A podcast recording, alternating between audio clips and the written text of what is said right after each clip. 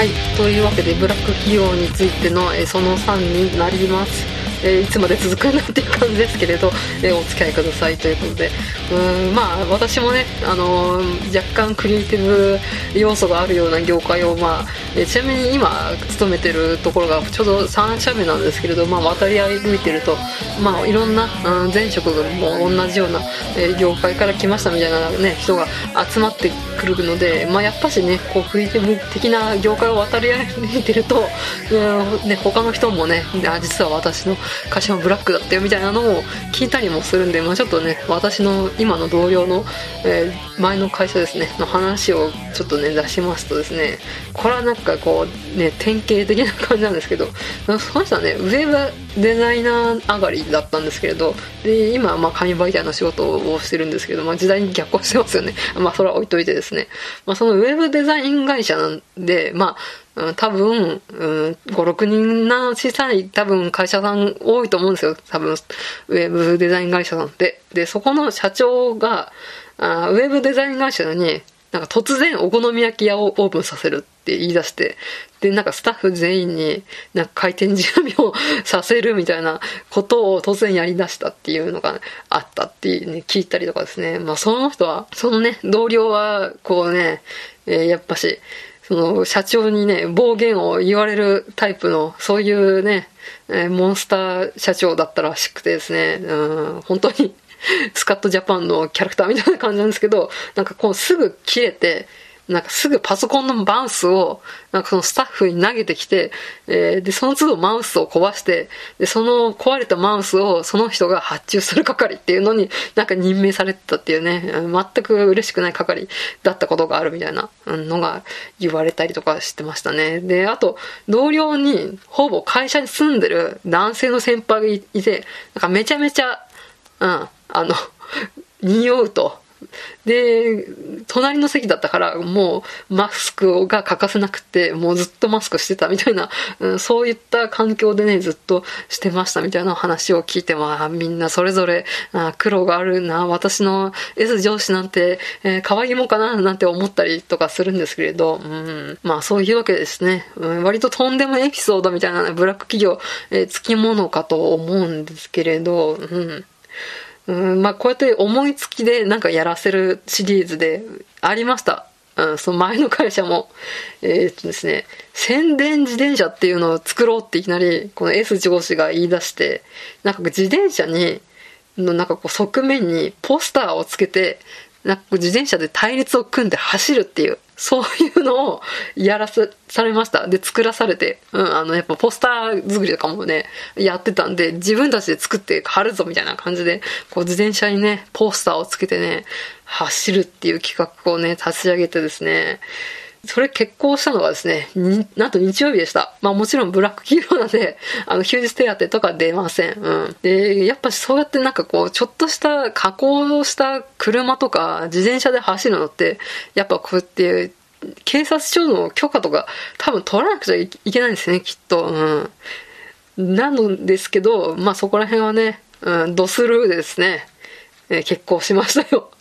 確かね、朝、うん、9時、10時ぐらいに駅の前に集合して、その自転車単列を組んで、なんかこう近隣住民に注目されて、あれなんだろうね、ひそひそみたいな感じで、なんか逆にこうね、悪い公開になってるんじゃないかって思わんでもなかったんですけど、まあ悪目立つってやつですかね。まあそういうって宣伝をしつつ街中をね、練り歩いていて、で、まああの、ポスター、なんか手配りチラシみたいなのも作ってたんで、えー、ちょっとしたスーパーみたいなこう人が集まるようなところで、え、その自転車を止めて、で、チラシを配り始めたんですよね。あそしたらですね、警備員の人がね、飛んできてですね、許可取ってるんですかみたいな感じで、まあやっぱね、うん、許可取ってないんで、うん。で、指摘されたら去るみたいな。で、こう人の集まりそうな、こうね、駅前とか、えー、商店街とかスーパーとかそういうところに行っては配り、えー、なんかこう睨まれそうだったら帰るみたいな。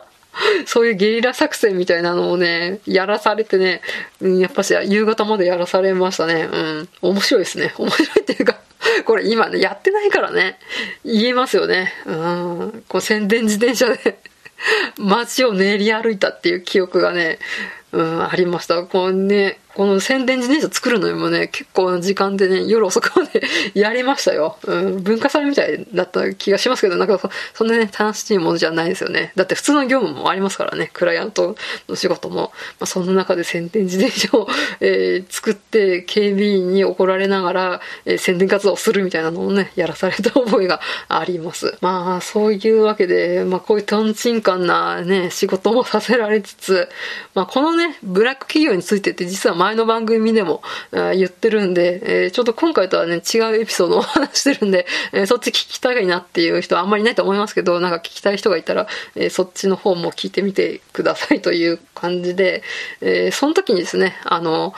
うん、社員をないがしろに扱うエピソードとして一個話したんですけど、また違うエピソード今回はね、話したいと思うんですけれど、うん、その前のね、番組で話したのは、えっ、ー、と、お母さんが亡くなった先輩の話っていうのをしたんですけど、今回は、えっ、ー、とですね、別にお母さんが亡くなった先輩とはまた別の先輩で、えー、32歳ぐらいのこう主任がいたんですけど、若いながらも、あの、ご結婚されてて、えっ、ー、と、奥さんと子供がいたんですよね。で、子供が多分1歳とか2歳とか、まあそういった割と赤ちゃんというか、小さい子がいたんですけど、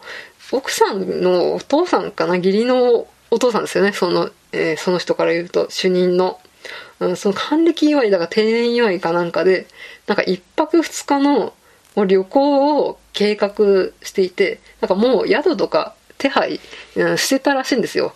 なんかね、そんな日に限ってですね、S 上司がですね、えっ、ー、と、ちょっと商品納品があるから、一緒に行ってくれないかっていうことで、うん、そのね、休もうとしてた日にですね、えー、その納品の打ち合わせをね、納品と打ち合わせをね、入れようとしてきてですね、で、でこのね、主任は結構温厚な人だったんですけれど、うん、無理ですっていう感じでこうね、きっぱり言ったんですけど、それでも出てくれっていう感じで、出てくれ無理です、出てくれ無理です、出てくれ無理ですの応酬みたいな押し問答を、うん、しててですね、で、まあ S 上司もですね、うん、やっぱし、この主任は俺が育てたみたいなところがあるからですね、こいつは俺の言うことを聞くだろうと思ってたんですよね、きっとね。うん、だけどですね、この主任はこう、ガンとしてここはね、最終防衛ラインということで、守るっていう感じで、うん、最後まで、まあ、ね、自分の意思を通すわけなんですけど、うん、なんかこのね、やりとりをしてる時にね、この温厚な人がですね、なんか半切れの笑いみたいな感じで言ってて、あ、なんか本当に怒ってる時って、こういう人ってこういう顔になるんだな、みたいな。うん。で、怒鳴ったりとかね、そういう叫んだりみたいなことはないけれど、なんかこう、うん、口元が痙攣するみたいな。人が本当に静かにふつふつと怒る顔っていうのはこういう顔なんだなみたいなのをね、ちょっと横目で見てて、うん、ちょっと思いました。で、こんな温厚な人をですね、ここまでしてしまう ブラック企業とは芸に恐ろしきみたいな感じで思った覚えがあります。うん、まあ、そんな感じですね。うん。あとですね、途中からね、このプレハブ小屋からですね、なんとですね、自社ビルを建てたんですよ。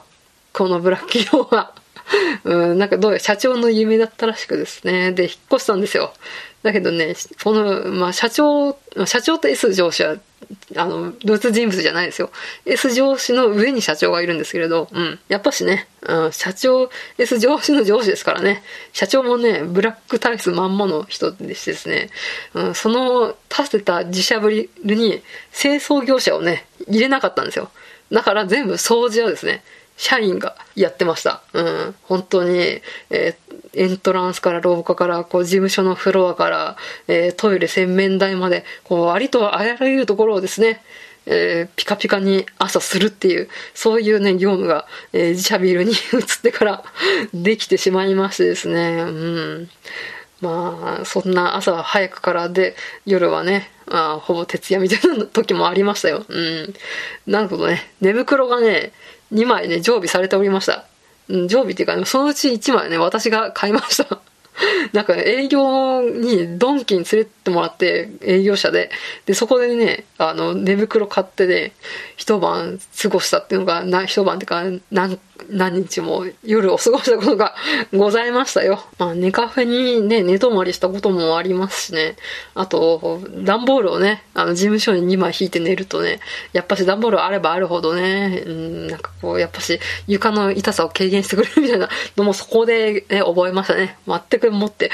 覚えたくない知識でしたけどね、やっぱし。まあ、あとはね、ネットカフェでね、寝るときはね、ね、フルフラットルームっていうのがあるとね、それに、ね、選択した方がいいですよ。すごい寝やすいんで、うん、全然ね、知りたくもない情報かと思いますけれど、えー、そういうわけで、またね、話してたら、えー、時間が足りなくなってしまったんで、えー、次に行きたいと思いますが、え次回は、えとうとうブラック企業をね、辞める時が来るというお話をしたいと思います。